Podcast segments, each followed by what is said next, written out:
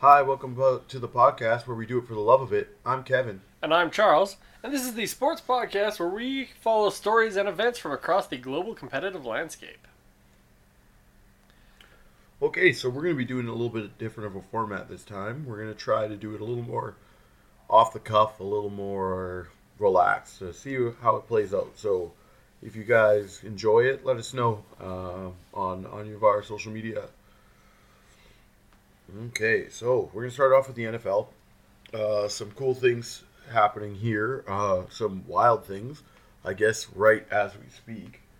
Yeah, Um, s- yeah, we should start there. So Aaron Rodgers, we're recording this Sunday night. Aaron Rodgers just went down maybe ten minutes ago. We- Carted off the field Yeah. after a hit by Khalil Mack, which establishes the impact of Khalil Mack immediately. yeah, his his he has already been felt. He's got a pick six already at this point. Injured, possibly Yeah. the best player in the league.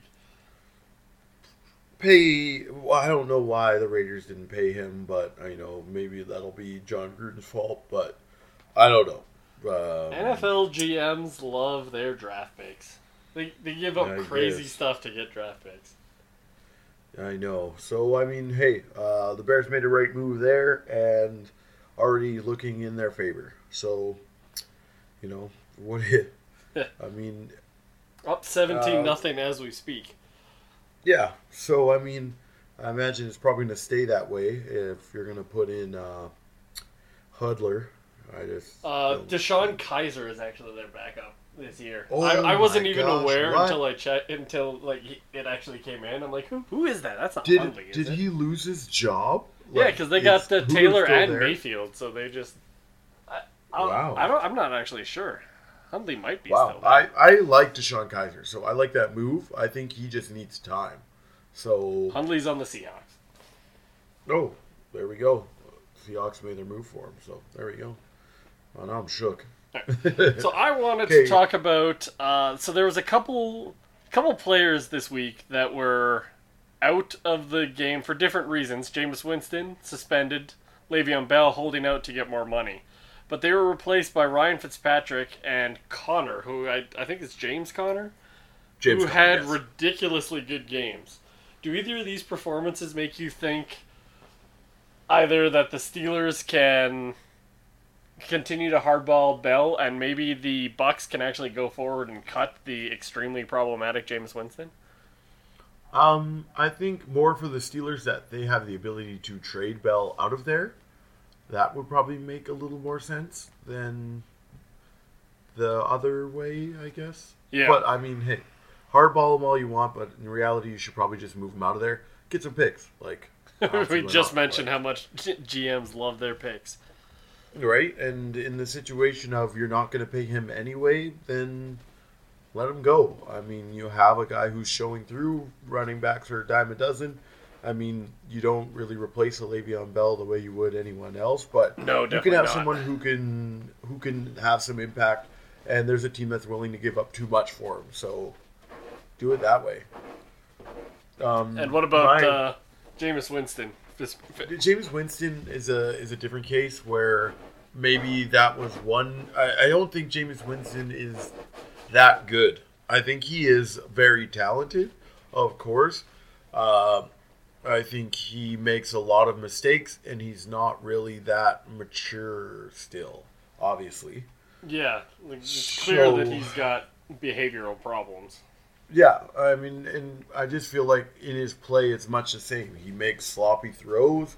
He takes a lot of risks that he doesn't need to make, and there you go, right? Like, you Ryan Fitzpatrick is a guy who's gonna do what needs to be done. Uh, he's extremely um, Yeah, this isn't your ordinary knows? backup. He's had excellent seasons before. hundred percent, and it's because he is the type of guy who knows when to take risks. He's not obviously as talented, but he's smart. He knows what Yeah, he's doing. that's the So, book on him. Smart, 417 yards, four touchdowns on only 28 passes. Like It's that's, it's. that's one hell of a game. That's something you can't ignore. I mean, you have good receivers there. Just don't make mistakes, and they'll make plays. Yeah, yeah. I that. Yeah, I like it. I don't. I think in the end they're gonna. Both of these teams are gonna keep those players. But I wouldn't mind seeing Jameis Winston disappear, and the Bucks might not get hurt that much for it.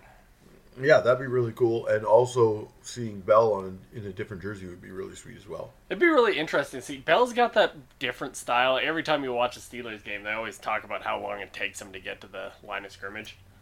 So I would be Yeah. interested to see how that different style would meld into a different offense. I'm not sure that it would be as seamless as I think some people think that it would be. Yeah, uh, I agree with you 100%. It's it only makes sense and I guess speaking of that, we should also talk about um, the Bills being uh, Not about great. being yeah, bad. So we talked about last week. We both thought the Bills might be the worst team in the league, and yet I think we somehow underestimated just how bad they were going to be. Yeah, I was- I definitely thought it was going to be Miami, and I was sadly mistaken. Uh, Peterman looked really good in the in the Preseason. preseason there, so I just I don't know. I'm I'm shook to my core by that. It was embarrassing. Like, Nathan Peterman was 5 of 18 for 20, 22, 24 yards, something like that. Oh, Two picks. man, it was he is bad. Like he is so bad. And I, you know what? I'm happy. I'm happy he's bad. I'm happy they have to start Allen. I'm happy they move AJ McCarron because that organization deserves it. How are you going to bench Tyrod Taylor when you guys have a playoff bound season and almost knock yourselves out of the playoffs because of it? You deserve it. Yeah, You McDonough's on the hot seat. It is his seat is already on fire because this team is an embarrassment. Yeah, and I'm so happy. Like you, you don't get to blackball players who are not what not taking enough risks. Are you literally insane? Like let your quarterback do what he does. If he isn't as high flying, just trade him for another guy next year. Don't blackball him while you're on your way to a pl- like a playoff seed that you almost lost if it wasn't for the Bills. Right now we praise Andy Dalton, but you should be livid at your head coach. Yeah. Uh, speaking of Tyrod Taylor, he was part of a group of teams that played above, I think, what we expected this week. The Browns Yeah. tied the Steelers. A couple other teams, the Buccaneers beat the Saints. Already talked about them a bit. And uh, Yeah. the Washington trashed the Cardinals. Do you believe in any of these teams? I I guess I'm kind of shook. Other than I didn't think the Cardinals would be good, Oh, okay. uh, that good anyway. like I thought the Cardinals were kind of in transition, and it's going to show. Like defensively, they'll smarten up and tighten up, and they'll be fine. But offensively, I just I don't see them being that great. Um, the Saints getting stomped out, that shook me. yeah, they like, closed I- it down to a one-score game near the end of the game. Yes. For a while, Well, of there, course. it looked like it might get ugly. Of course, that would happen. I mean, you still have, um, you know, uh, Drew Brees. So, like, it was obviously going to happen. Like, he was going to close that gap. He's that type of dude. But your defense getting embarrassed that way kind of shook me. Like, I like, it's the Bucks. But I mean, hey, like, uh, maybe the Bucks are better than we thought. Um, and the Saints' defense is not as good as we thought. Yeah, I think the Saints are in a really tough division this year. Yeah, but uh, I think they're a pretty good team that might just that might not make the playoffs more because of where they're playing than how how they're playing. I guess, yeah, I guess that could be the case now. I that's my Super Bowl pick. So uh, you know, uh, yeah, we both they love make the it, they NFC make it.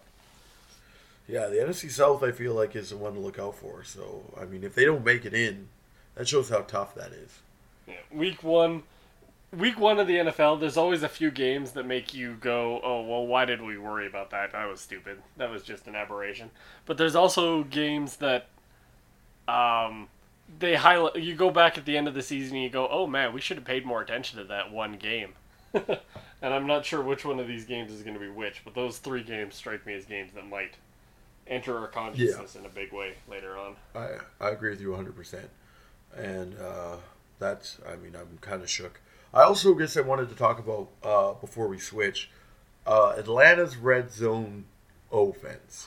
They were the worst in the league last year, and obviously, famously with the NFC Championship, they had the the uh, failings there, and Yeah. it appears it's still around this year. right from the start Yeah. of the game. A hundred percent. They could not finish as soon as they touched the red zone, and I don't know if I'm going to uh, agree that it's because of Matt Ryan because I feel like that's what a lot of people are saying. Like it's like Matt Ryan's not that good. Matt Ryan's not that good. I feel like their OC is not that good. like you have Freeman, you have uh, Ryan who can throw the ball to Julio Jones, who was balling out of his skull. They it, they just I felt like they didn't do enough things to either disguise that they were maybe going to go to this guy, but actually they weren't. They're going to boot out of it and throw here. Like it, there was just not enough to really be like get innovative with all that talent, and it just didn't. Yeah, I I think you think high, more highly of Matt Ryan than I do. I, I don't Um, think he's the best quarterback in the world. I think he's a little overrated, but I think the first thing you have to look at is that offensive coordinator because they were great under Kyle Shanahan, and Yes. kind of fallen apart. Not But, I fallen mean, like- apart. they, I mean, they made it to the NFC, Yes. even to the NFC last year, but there's clearly I- some sort of weakness to this team. Yeah, I just feel like if you're going to, I don't know, like, I just feel like my Shanahan is an unbelievable coach. Like he left, of course you're going to step down a little bit, but like to go from Shanahan's unbelievableness to then be last in red zone, the uh, offense, like, uh, I don't, I am just confused. Yeah, like, maybe Sarkisian's just got I don't know some some college football mindset that's just not working in the NFL. Yeah, I, I'm I'm unsure, but I just feel like you, if you don't start heating up at some point, you're going to start losing the locker room soon too. So hopefully they figure that one out. But uh, I don't know. I just feel like we're going to see another year of them being close to last, if not last. All right, let's move on now to my favorite sport, cycling. Right in the middle of the Vuelta. Okay, okay. Yes, it's your horror baby, so inform me. Yeah, so this has been this has been a really close race. Like not much. There hasn't been much separation. I think would be. We talked about this two term. weeks ago that there was no real favorite. I listed off the list of favorites, and it was a long Yes. list. We are down to four, I think now. You got uh, here go. Yates, Valverde, Quintana, Lopez are the top four, and I think they all have a reasonable chance to win. Kruijswijk is at fifth. He's not too far back, but from what I've seen of him, I don't I don't think he's pulling ahead at any point. Okay, okay. Uh, but the interesting thing is it's been so close that it's become such a tactical match. Where rather than you thinking like in the tour this year, the big story was that Geraint Thomas was the strongest rider in the race. Uh, the Vuelta, it's been so close. There's no any of those four you can pick who's the strongest, and I think you'd make a decent argument for it. Yeah. But because of that, tactics and team strength and everything has become a big deal. The main one I want to talk about that just stuck in my head and just made me mad was how Quintana uh, raced at stage 14. I've complained about Quintana before, Yes. um, but he went and he attacked and actually got a gap. Him and Miguel Angel Lopez attacked and got uh, eight seconds, something, something decent. But at that point, he was only eight seconds behind Simon Yates. So he was looking at walking into the red jersey, and then he just got it into his head that he Miguel Angel Lopez had to help him. And he turned around. He was asking help for Lopez. Lopez said, "No, I'm just following your wheel." And he did this multiple times, and then eventually just stopped racing. And Simon Yates and the rest of the contenders caught up to him, and he blew his shot at the red jersey. And sure enough, at the end of the race, Simon Yates attacked again and ended up winning the stage, getting the time bonuses, and extending his lead to 25 seconds over Nairo Quintana. And I just wanted to throw something at the TV and go, What are you doing? Grab the bull by the horns and win this race. Now, I this is the person we've talked about before being extremely talented, but Yeah, I think he's the. not willing to push. As far as pure talent goes, I think he's number one in the peloton right now. As just a pure talented climber. But there's something in his head that seems to be blocking him. Yeah. Now, we talked about this before, um, eh, he just doesn't seem to have that dog in him. That one that says, you know, take a risk because greats take risks. Yeah, kick and, and then kick they, again. Yeah, you know, you you're the you take a risk that could end up terribly, but you end up on the right side of it because you took that risk where other people weren't. You know, the when Sean Payton says kicking onside. You know yeah, I mean? that's like, a great example of you know, cross sport. Sean Payton took that wild risk and is in the Super Bowl, and you end up winning a Super Bowl. Like you, you beat Sean, to... you beat Peyton Manning. Everybody, everybody. Yeah, and the reason why is because win. the risk is number one, you if he, if Peyton Manning has the ball in his hands, you you lose you lose the game, right? So what's the risk for giving him a closer shot where he's going to score anyway? Then you know what I mean. Like take a risk, Nairo Quintana. Take that risk and show that you are this yeah. greatness. Yeah, this don't worry thing. about Lopez hopping over you for the stage win. Say I've got Simon Yates on the ropes. I'm gonna bury him and I'm gonna take the red jersey. And yeah, he like, didn't. Instead, he said, "You know, I don't want Lopez to beat me, so I'm just gonna let. I'm just not gonna beat anyone myself." Yeah, and it, it just shakes me to the core when you see someone so talented who's just so adverse to risk taking. You know, like you have to if you want to be great, and you have all the ability to be great. Do it. Take advantage of it. Take a chance. Yeah, and we saw the exact opposite tactics uh, today when Simon Yates attacked. He attacked, even though he was already in red. He attacked and he attacked and he attacked again. Thibaut Pinot, who's a little further down, probably not going to factor in the overall contender, ended up getting ahead of everybody and winning the stage. But Simon Yates uh, came through for second place, got the time bonuses, gained even more time on on uh, Nairo Quintana and Alejandro Valverde. Miguel Angel Lopez, same sort of thing. He was strong, he was attacking, and he ended up gaining a bit of time too. He's at fourth place, but I think he looks probably the second strongest in the race right now. Yeah, no, uh, I just, I really, I, am still just shook by Quintana because I really do. The more you talk about him, the more I'm like, why? Yeah, he why? was the betting, why? the betting favorite was Nairo Quintana going into this. Right. And you and can see sometimes when he starts those attacks, you can see why people say that because he's got so much talent, but something's missing. Something is missing.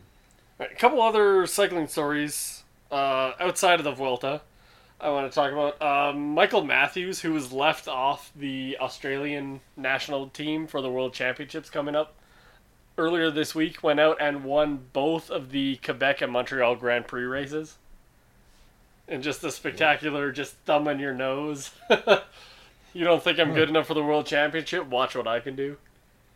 Yeah, it's weird. I, uh, why would they sit on him? Is there something? That... Well, he, he's had a rough season. He injured his shoulder earlier in the season, and it uh, came out this week that apparently his seat had been there was some miscommunication with the the training staff, and yeah. the seat of his bike was eight millimeters too high.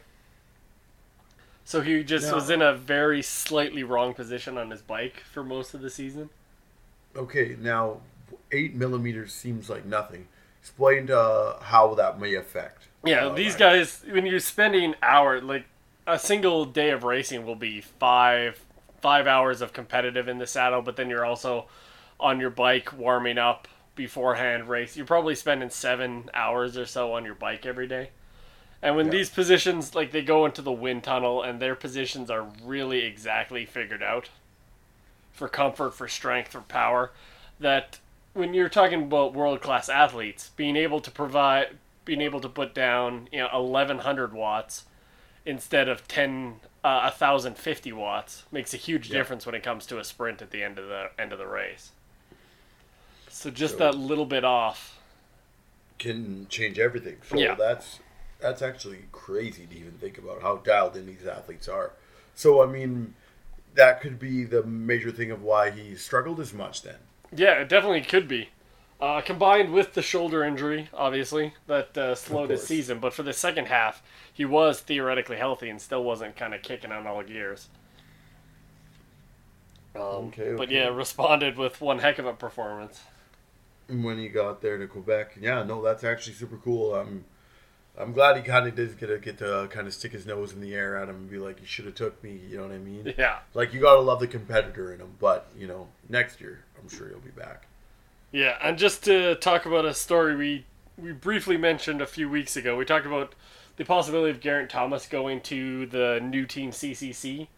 It turns Yes. out he's yeah, Team Sky has a lot of money and that money talks, and he signed a three-year extension with Team Sky. Yeah. So that Oh. big story that could have happened just kind of fizzled out. Yeah. Well, are you surprised at all? I mean, really? Like, No, like I was hoping because you want teams to be stronger, you want a more balanced team, but it, anytime Team Sky pays the most, you can never be surprised. okay, so I guess that circles back to. uh Remember when that one dude suggested a whole bunch of weird rule changes that would change Yes, everything uh. David Lappartient, the head of the UCI, suggested a bunch of rules in late July, I believe. Yes, and in these rules, he was saying that teams should have salary caps. Yes, some sort exactly of why? salary. Ma- yes, that's the number one, number one reason. Is like there's all sorts of ways you can spend your money. You can go to altitude camps and you can get better, better doctors, better food, better a whole bunch of other stuff. But the number one thing money helps, just like in every other sport, is if Yeah. you can get the most talent.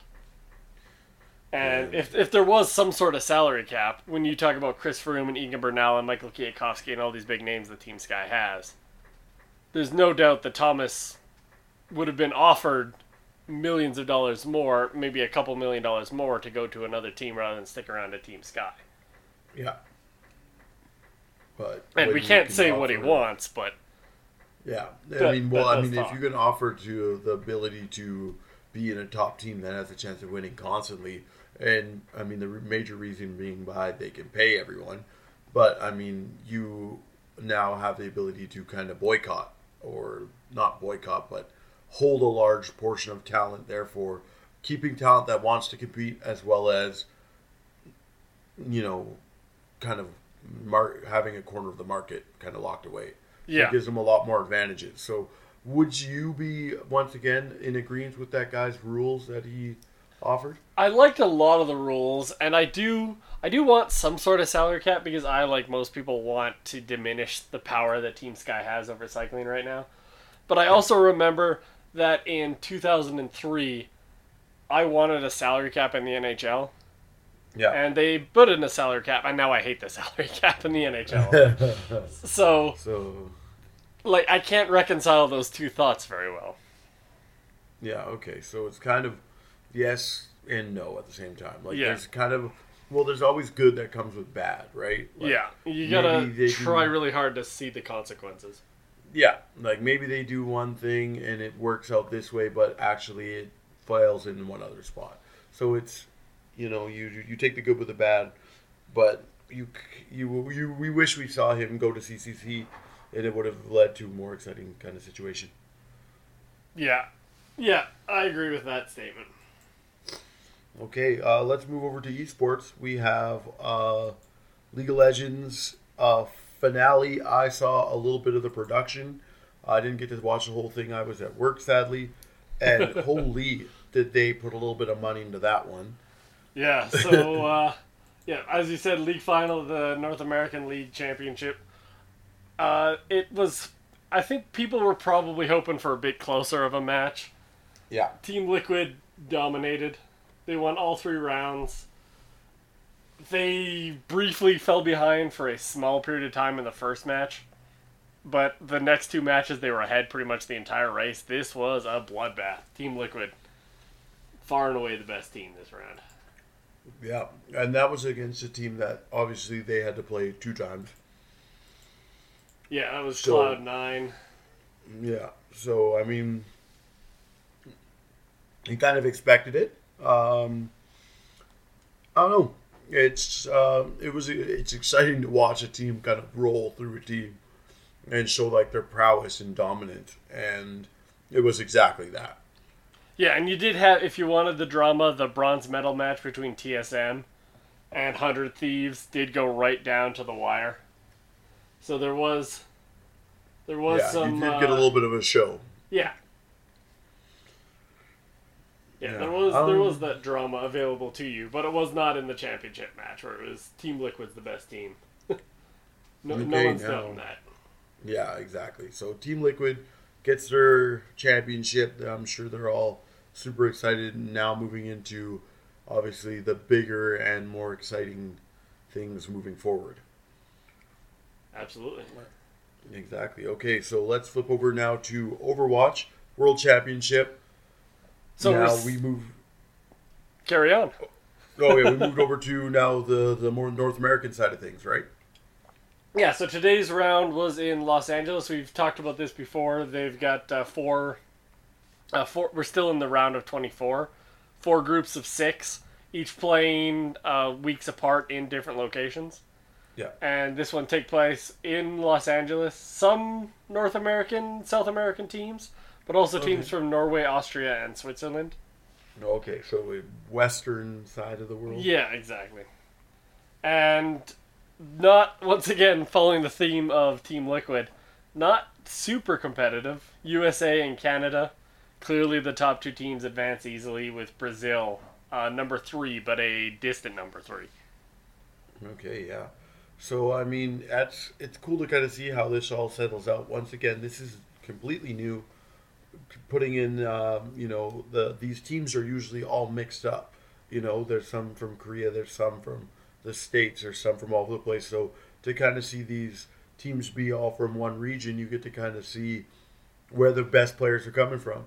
And right now, it's uh, on this side of things, it's United States and uh, Canada, and in uh, on the what was it the um, on the Asian side of things, it was Korea. Yeah, South Korea was quite dominant. Korea, yeah. Um, Finland was in that group and they play pretty well. I have noticed in kind of like when we were watching the Overwatch League, there are a lot of Finnish players around and they perform quite well. Yeah. Uh, but yeah, South Korea, I think, would be considered the favorite in this tournament, though we are Yeah. a ways away from crowning a champion. Exactly. So I mean, moving forward, we'll hopefully see Canada go a lot farther. You know, uh, we we'd love to see that, but it is uh, exciting any way you look at it. The United States is obviously a dominant force. You see a lot of uh, top streamers come from there. I mean, even I think minus Seagull, they're still the exact same team, right? Seagull is from the states. Yeah, yeah, wrong. they they finished first, but they finished first just ahead of Canada. So I think there's going to be some some pretty good competition down there, a little, Okay. little ways down the line. Yeah, uh, next weekend, starting the 13th, is the Thailand group. If you're looking out for that. Yes. Okay. So keep your eye on the prize there. Check that out. It's really exciting stuff to watch, and get to kind of see closer to what's going to shape up to be the maybe the final world championship. All right, let's uh, let's go back to football for a little bit. Yes. NCAA, football. Yes, my favorite. My favorite. My favorite. Speaking of your favorite, let's start with your favorite team in your favorite sport. The Clemson Tigers had a bit of a closer match than I think they were hoping for. No, I mean, uh, you walk into Texas A&M and you expect there to be a battle, and as long as you come out with a W, I think that's all that matters. They played Texas A&M played a hell of a game from start to finish. Clemson still the took the took that chan took that win. They did take a nice sigh of relief after that one. I mean, a game that ended literally with a guy diving into the end zone. He gets the ball knocked out of his hands.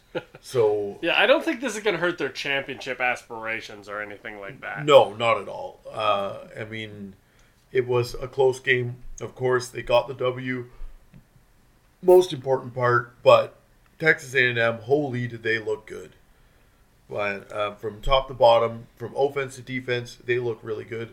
If you're gonna be able to hold up against Clemson's D line, which I believe five of them are considered to be NFL level players, you gotta think that Texas A&M has done a lot of good work, especially coach wise there. Yeah, you think like the way Jimbo Fisher's taking the program?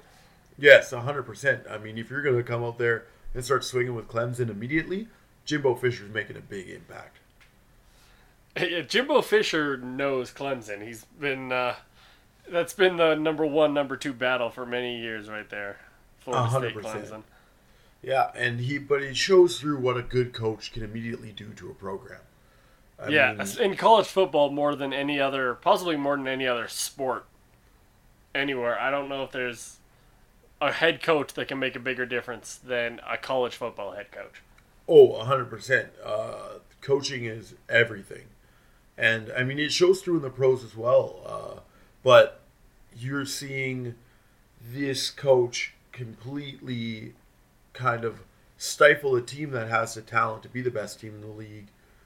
But, you know, if you have the right coach who's putting players in the right spots, making sure that these kids are well coached and focused and moving all in the right direction, that's where you really show show that Jimbo Fisher really is a guy. And now 100% now, that locker room is all in. There's no doubt about that. Oh, absolutely. I think uh, I think that might be the biggest takeaway of this game is those kids at Texas A&M believe in Jimbo Fisher now. Hundred percent, and I'm super excited to see what Texas A&M looks like in like three to four years. You know, like it's gonna be it's gonna be quick, but in that four year area is where I'm thinking they're gonna be pushing for a championship. So speaking of teams and the effect a head coach can have in college football, the Florida Gators were not that far away from when they had Urban Meyer and they were a top program, and then they went to Will Muschamp, and now they have Dan Mullen, and they're really a mess right now. Yeah, um, Florida was really loving it. They were really doing well. They were really making all these moves that really mattered. You know, like you can't you can't you can't make up for exactly what Urban Meyer brings to a program. Like he is so unbelievably good at what he does. And as soon as he was gone, they struggled, they struggled, they struggled. And holy they fell apart since he's been gone. And I am so shook by how much that is because you still have the ability to get the best talent. You're in Florida. You have the ability to get almost every single thing, but you're going to drop a game to Kentucky, which is a good team. There's no doubt about that. Take nothing away from them. But a team that used to be, you know, maybe number one, two, three, four, five, you know, top 10, perennial, like, oh, year after year. I'm going to stutter on that word but you just can't you can't you can't make up for that like holy what an unbelievable fall from grace for that team yeah you mentioned florida and the strength of recruiting from florida there are only two teams from florida so far that uh, haven't lost a game yet central florida and south florida every other team in florida and that's a whole bunch and a whole bunch of strong teams has already lost this football season that strikes yeah. me as very strange it, it is crazy because I mean that's where the talent is outside of you know Georgia, Texas, uh, California. Like those are those are the superstar states along with Florida. Why are you? Why is Florida all suffering right now? It's very weird. Yeah, uh, really strange. I don't have a good explanation for it. Hundred percent. So I mean good. Hats off to Kentucky. They played a great game from start to finish. I love their jerseys. They look great.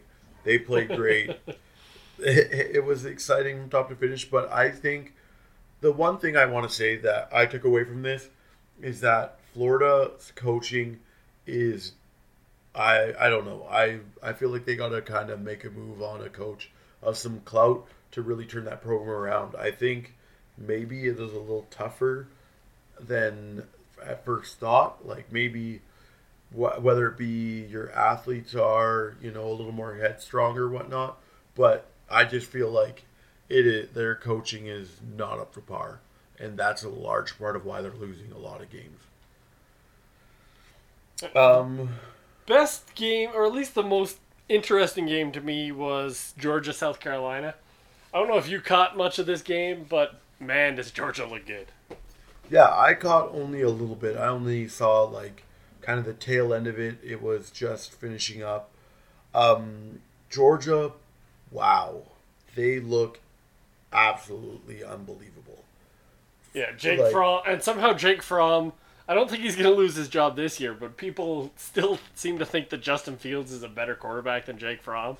And I've never seen Justin Fields play. Maybe that's true, but and if that is, wow, because Jake Fromm is great.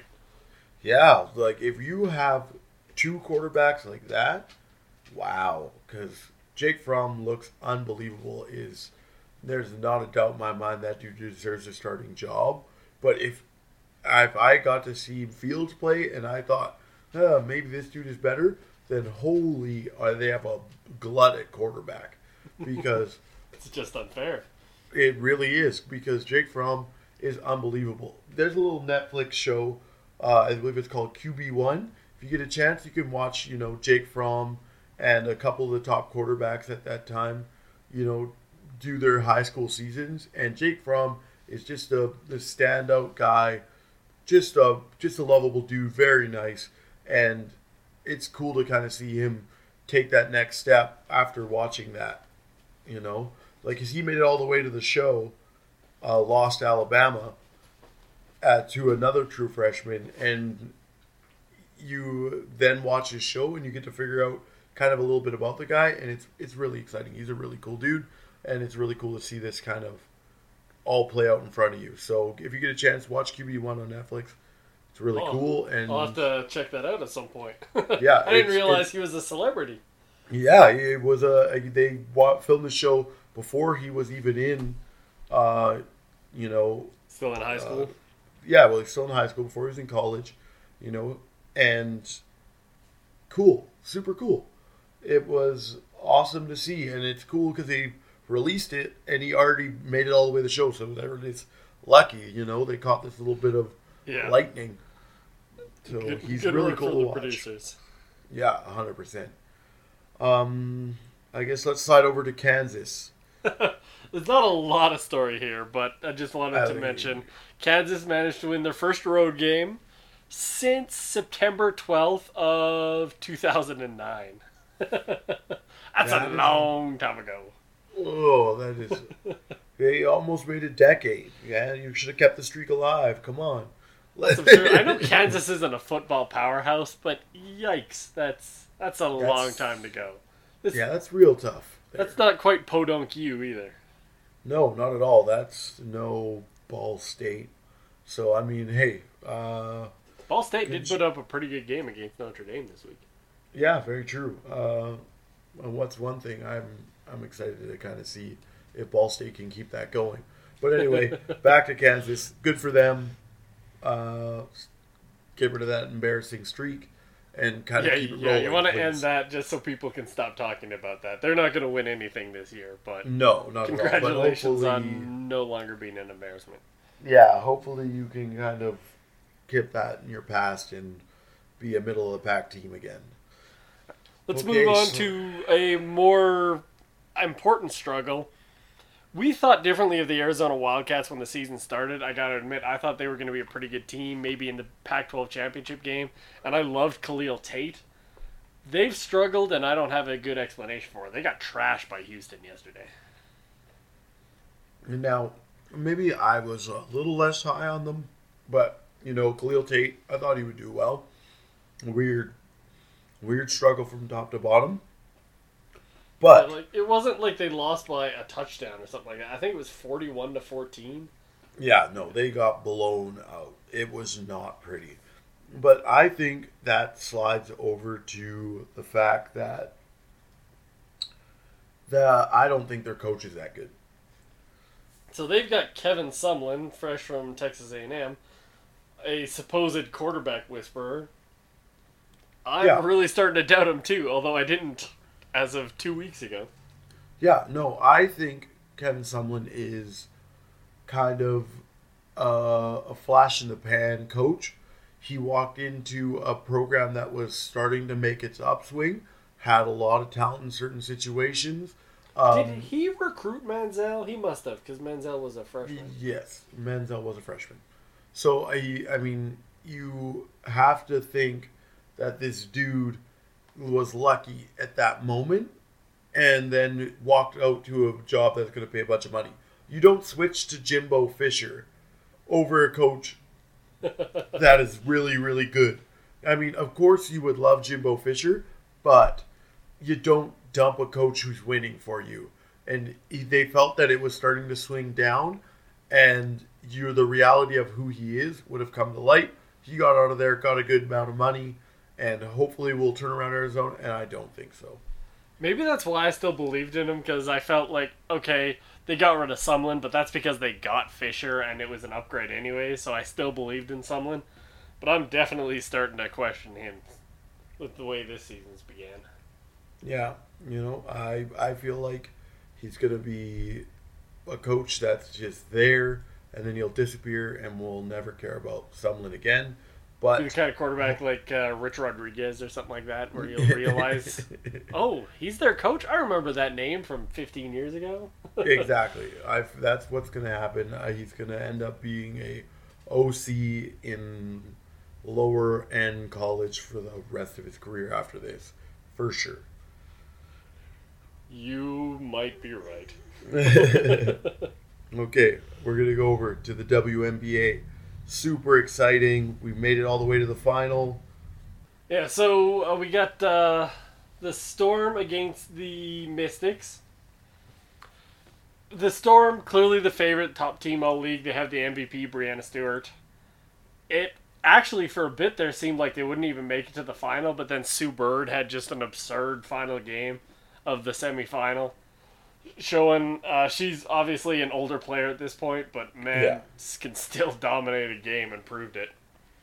Yeah, exactly. And it's cool to see older players do that to show that flash to be like, yeah, you know, I was great, but you know, maybe I only have one or two games of this in the tank every, you know, ten games. Yeah, you see that in a lot of sports and a lot of different leagues where the older player maybe can't can't show up every night, but when they do, it's just great to watch. Agree with you 100%. Um, and then we got to the final, and unfortunately, Elena Delle Donne got a bone bruise in her semifinal, so she she played the last game, the clinching game for the Mystics, but still wasn't kind of so, at full speed for the first game, and the Storm just blew out the Mystics. Wasn't really too much of a competition, but uh, today's game, Elena Delle Donne was back, uh, led the team in scoring, looked strong. But Seattle Storm, led by MVP Breanna Stewart with 25 points, snuck out a victory at the end.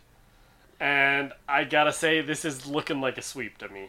I would agree with you there. I think maybe they can sneak out one. Maybe if Delle Donne is healthy enough, you know, she'll make that like like that little electricity that allows them to sneak a game out. You know, maybe it'll end up being two, but I doubt it. But I think they maybe have one in them. Just because Delle Donne is that Any, exciting. yeah, player. anytime you have a player like Elena Delle Donne, just one of those true superstars, you can, especially uh, at at home in front of what will probably be like 15, 16,000 people. It's certainly And- possible, but Seattle is so good this year, and Yeah, Stewart and is a lot more healthy game. as well, too, right? Yes. Like, she's going to be, you know, played well in that. She's going to be playing even better. Follow this next one, too, right? Like, she is an exciting player, and I cannot wait to see that next game. I think I have it off, so I got to check that out. yeah, it's uh, this Wednesday. Is uh, yes, no, game I don't three. work. Yeah. Wednesday, I'm gonna watch Friday. All right. So from playoffs that are about to finish to playoff races, let's move on to baseball. I got uh, four playoff races I want to get your thoughts on. okay, okay. All right, first one, the biggest one, the most newsworthy one. The Yankees are now only three and a half behind the Red Sox for the all-important division title. Um, I'm gonna go. Is there a chance? I'm gonna go. Yankees manage to close it. Boom. Really? Take my money. I'm doing it. They're closing the gap. They're making it. Go Yanks. you got the the Red Sox have a long history of collapsing. I think t- 2011 they were like oh, 12 games up at some point. I think it's 1986 they were 21 games up or something idiotic like that. The Red Sox know how to how to fall apart. and the Yankees know how to win. So I'm gonna go with the Yankees closing this off and then being real hot in the playoffs. So It does seem to me if the Yankees can close it, they would be my absolute favorite Yes, to I come to the playoffs. I'm not sure if they can. The Sox do have starting pitching, which Yes. the later you get into the season, the more important That that is. really does matter 100%. That's very true. All right, So, I mean- Brewers Cubs. Yeah. This is one I completely forgot about, and then uh, turns out the Brewers are only two games behind the Cubs. That's That it, I feel like I slept on that. Like I just looked away and looked back, and I'm like, oh, like, yeah. At the start of know? the season, I wouldn't. I, this was the division like the Cleveland Indians that the Cubs are just going to run away from everybody.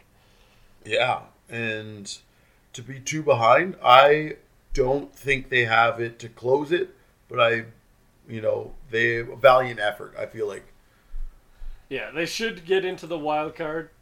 They're uh, I think they're two and a half games up on the wild card. But Yeah, uh, the way squeeze in there. And I know ba- a lot of baseball purists have a problem with the way the playoffs are set up. But from a casual fan's perspective, you gotta love it because there's so many races that are important because you gotta win the division. And a lot of sports, if there was the wild card, you'd just be like, fine, we'll get into the wild card. But because the wild card teams have to play that one game playoff, there's Yeah. so much desire to get to win your division and not just settle for the wild card position. I I love one and duns in every sport.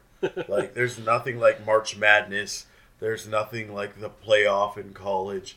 Like I love the one and done. Like I mean, and let's be honest, I prefer the BCS almost to it, but I prefer the playoff to some of the other setups.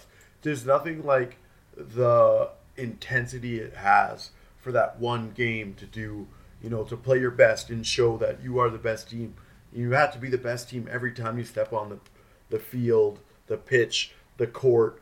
You know what I mean? So when it's Yeah. one game, And especially with all the levels that baseball has, there's so much to Oh. chase. There's so many different races you have to pay attention to.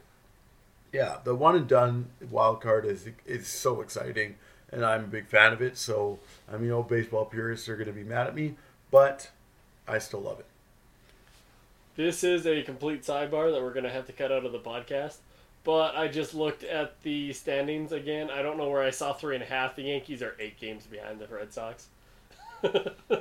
Uh, whatever, we can just put that in there. Who cares? We'll keep it in the podcast. Keep it in the podcast. We'll eat our freaking Keep shoes. the whole thing.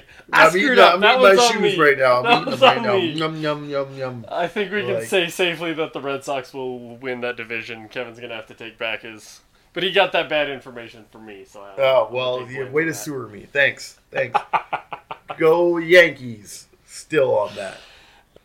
All right, let's move on from my screw up to a uh, division. I have the standings right in front of me, so I know I'm getting right. NL West, three teams separated by only two and a half games. I, I think this is crazy. I want you to tell me who all three teams are here so All right. everybody knows.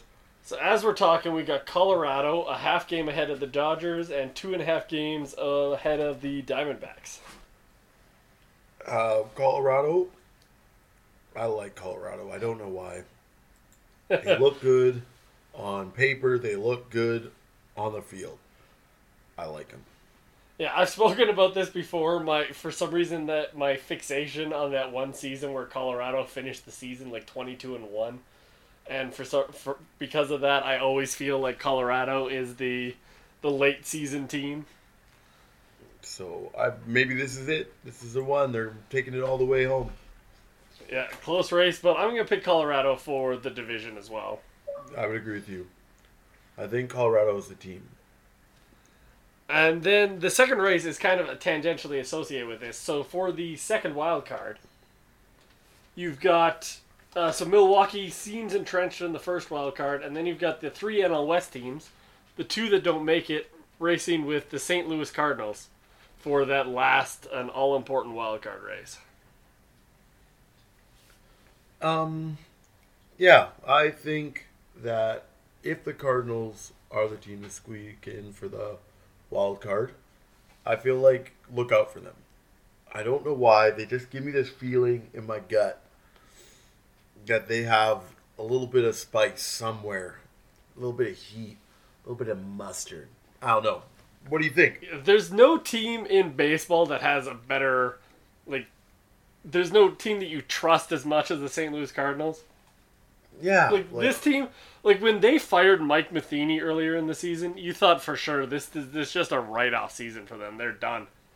But then they, like, this is such a crazy comeback. I don't know how you can, like, I want to vote against it. I want to say no, the Diamondbacks are gonna make it. Just But- because I want to be contrarian, but there's, I don't think I can. can say it. Exactly. Like they just have that I don't know, that intangible thing. And I really do hope that they can make it all the way and really be that story that we talk about for years and years and years. But, you know, I just feel like they're going to be exciting. Yeah, Anyway, when they hired when they hired uh, Mike Shildt, I don't think anybody was saying, "Yeah, he's going to be their head coach next year." No, it was just a purely interim basis. But I believe either earlier this week or maybe it was maybe a full week ago or so at this point, he was hired officially as their head coach. Like, yeah, which is a good move. They've, uh, they, what have they done since he's been there? Everything right. So yeah, they went from lost season to currently in the play. Like if the season were to end today, the St. Louis Cardinals would be the number two wild card team. Exactly. And I would say that dude deserves 100% be the coach.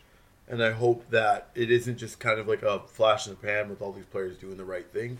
I really do hope that coach does keep that kind of mustard rolling in the next seasons coming up as well. But for right now, he's doing all the right things. So it's a great job signing him for the long run. Yeah, you don't associate the term flash in the pan with the St. Louis Cardinals very often. I think it might be pretty stable.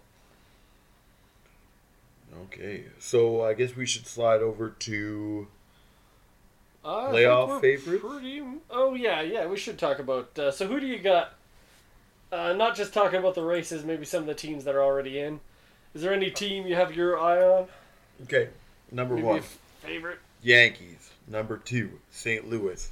That's where I kind of stand. I So like. you see a wild tar- card team coming in, and I don't know why. I like St. Louis. They. I just. I don't know. Uh, maybe I'm just weird like that. But either way, Yankees all the way. Bang bang. I'm not a Yankees fan either, so don't think that. I kind of, kind of sit in the middle of everything. But I just. I don't know why. I like Yankees right now. They look good. I'm going to go basically in the complete opposite direction of you. Okay, I'm going okay. talk about the teams that uh, we've practically forgotten about because they've clinched so long ago. Yes. But to me, the team, the Cleveland Indians, were they've kind of been forgotten because they're not Boston, New York, nor, uh, New York. They're not in that glamorous market. They Yes. also haven't been in the race because their division stinks. They're 21 games behind or something, 15 games ahead of Minnesota. Yeah. But I really like this team. Kluber is one of my favorite pitchers to watch. I think he's really strong. They got a pretty good line. They're just a good balanced team. Terry Francona knows how to win. I think that would be my number number one team. And the other team, Houston, they they've been in that race. Oakland closed Yes. it a little bit, faded. But what like defending champions? I don't know. Dallas Keuchel might be my favorite pitcher in the big leagues to watch. He's kind of he's like a almost a Greg Maddux type, just incredible accuracy. The NL, is there a favorite in the NL? Like you said, St. Louis, and that seems completely reasonable. Yeah. Only because it's complete madness. All, right? all nine teams that I think that might get in are legitimate threats to make it to the make it to the World Series this year. hundred percent. And I I just double down on St. Louis. I don't know what it is. Like there's literally no rational reason other than I got this feeling in my gut, and I trust my gut hundred percent of the time. St. Louis. I'm gonna pick the Atlanta Braves. It makes no sense, but uh, the Atlanta Braves were my favorite team as a kid, so I'm gonna roll with them. Okay, there we go. okay, okay. I want to establish my gut is bulletproof. Okay, when it comes to this, there was All a right. point when we were watching the Super Bowl between the Giants and the Patriots, and I said if Asante Samuel does not pick off a ball, and the he threw a ball that Asante Samuel dropped a pick, that the Giants are going to win the Super Bowl. And immediately after Asante Samuel misses that, they go they try to go downfield again and he throws the ball and the ball is caught by David Tyree on his helmet in the most magical way possible. Then the game is finished off by Plaxico Burress in the back of the end zone in, with ex, an exciting fashion, and I, it's not the first time I've been wrong. Are you trying to establish that uh, you predicted the David Tyree catch? I the most ridiculous sports plays I've ever seen. I predicted that the Giants were going to win, and however that was, it was by any means necessary. I'm also going to say that I also predicted Brandon Marshall being an unbelievable receiver before he was anything. It was in preseason, and he did. He had a couple of catches. I was like, hmm, that dude's going to be really, really good. If we're touting our random picks, I predicted Marquise Colston when he was still at Hofstra. That's my personal best prediction. So Yeah. just throwing that out Well, there. I mean, you. I mean, what's uh, that's that's a flash in the pan. I have like four or five that I can go into, but we're gonna stick with those two for now and wrap this thing up. All right. Hope you had fun listening to us this week. We'll be back next week, of course. Yeah, Uh, this has been um, the For the Love podcast. Yeah, and once again, we changed up the format just to make it a little more loose, a little more comfortable, and we hope it sounds a lot better to you guys. And if you do like it, hit us up on Twitter. Let us know. We are definitely would love to hear your opinion on how it does sound. And for those that follow NFL games by listening to our podcast, the Packers have closed it down to only a three point deficit. So I'm sure you guys will probably know before this is out, but good job by DeShone Kizer. I told you I liked him. Sure enough, he's doing good things. All right. Thanks for listening. Take it easy, guys.